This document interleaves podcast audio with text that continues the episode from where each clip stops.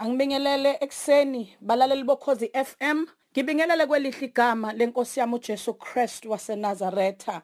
Ngiphinde ngibingelele kuwena mamududu siyabingelela egameni elihle lenkosi yami uJesu Christ waseNazaretha. Amen. Angibingelele nako producer bethu awu nkosi yami namhlanje uSiphongo ngibingelele nakubabheke kwelihle igama lenkosi yami uJesu. Siyambonga kakhulu uNkulunkulu nakuleli thuba asipha lona namhlanje kulwesine ekseni ukuthi sikhuleke ukuthi silalele indaba yakho mlaleli. Bese indaba yakho siyithatha siyisa kuNkulunkulu ngoba uNkulunkulu uye othi icelo zethu mazaziwe nguye. Ngakho ke nathi indaba yakho siyayithatha bese siyoyendlala siyineke kuNkulunkulu. Yena olalelayo bese yaphendula. Ingakho ke namhlanje kuseni mhlobo wami ngifisa ukuqinisekisa ukuthi uNkulunkulu indaba yakho ulungele ukuyilalela ngoba masihamba bazalwane inkinga asiyimemi kodwa sivele siqhamukele kuzona nje sezikhona. Ngakho ke ngizokuqinisekisa ukuthi neyakhe inkinga inasi isisombululo neyakhe inkinga uNkulunkulu ulungele ukuyilalela bese eyayiphendula. Simbonga uNkulunkulu ngaleli thuba ukhozi FM olusenzela lona ngolesine ngiyakukhuthaza mlaleli ukuthi malingakuphuthi leli thuba. Siyabonga ukuzwa ukuthi eindaweni zonke lanilalela khona abanye ubezwe bethi ngangiqala ngisho ukuvula iradio. Kodwa ngiyambonga uNkulunkulu owenza ukuthi ngivule umsakazo. Ngizwe lomkhuleko wangolesine namhlanje impilo yami ishintshile. Namhlanje bekade ngigula kodwa ngomkhuleko engutholile ngiyaphila. Namhlanje bekade ngingasebenzi sengiqashiwe. Bekade ngisebenza umsebenzi ongekho permanent kodwa manje sengize ngaqashwa ngokugcwele. Eh kade ngaqala ukwakha umuzi eh kodwa manje sengingena emzini wami. Eh kune site kade ngaye ngifuna kodwa manje sengiyitholile. Buningi ubufakazi bazalwane. Bese ngingasenawo ngishamandla okukhuleka kodwa ngiyayizwa imvuselelo. Ngokuxhumana nani balaleli ngeindlela zonke zokuxhumana esixhumana ngazo siqhubeka sihamba uhambo sikhulekisana. Ngiyakukhuthaza mhlobo wami ukuthi lesi sikhathi masingakudluli. Yithuba leli eliyingqayizi vele esilinikezwa ukhozi ukuthi sikhuleke kanye nawe enkingeni yakho. Mhlobo wami ekseni ngiyaqinisekisa ukuthi uNkulunkulu uyakuthanda lapho ukhona. uNkulunkulu namaceba amahle ngempilo yakho.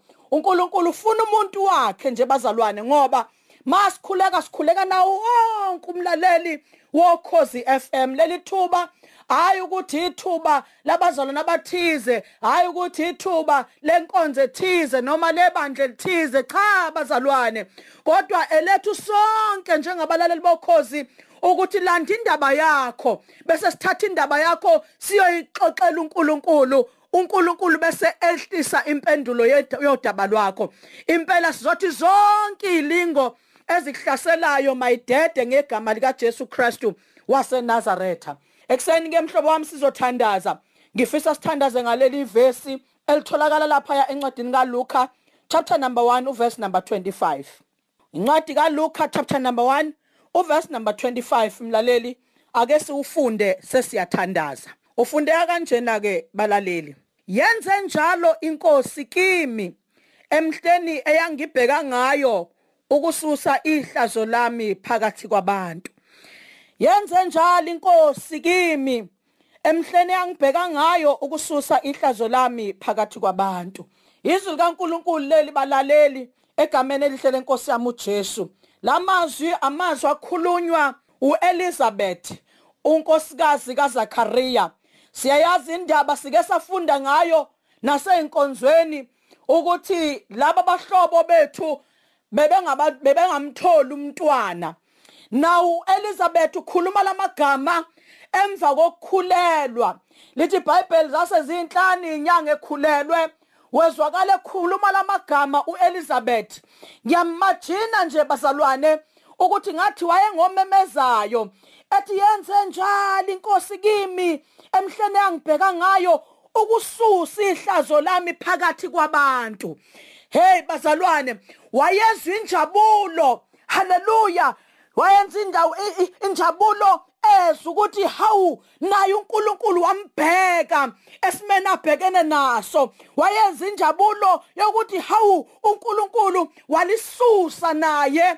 Elakhi ihlazo maye lisusa elakhi ihlazo walisusa phambi kwabantu la kade eyinhlekisa khona. Haleluya kuhlekwa ukuthi yena akamtholi umntwana. Cabanga into ebhlungu kangaka eshadile nomyeni wakhe kodwa engamtholi umntwana.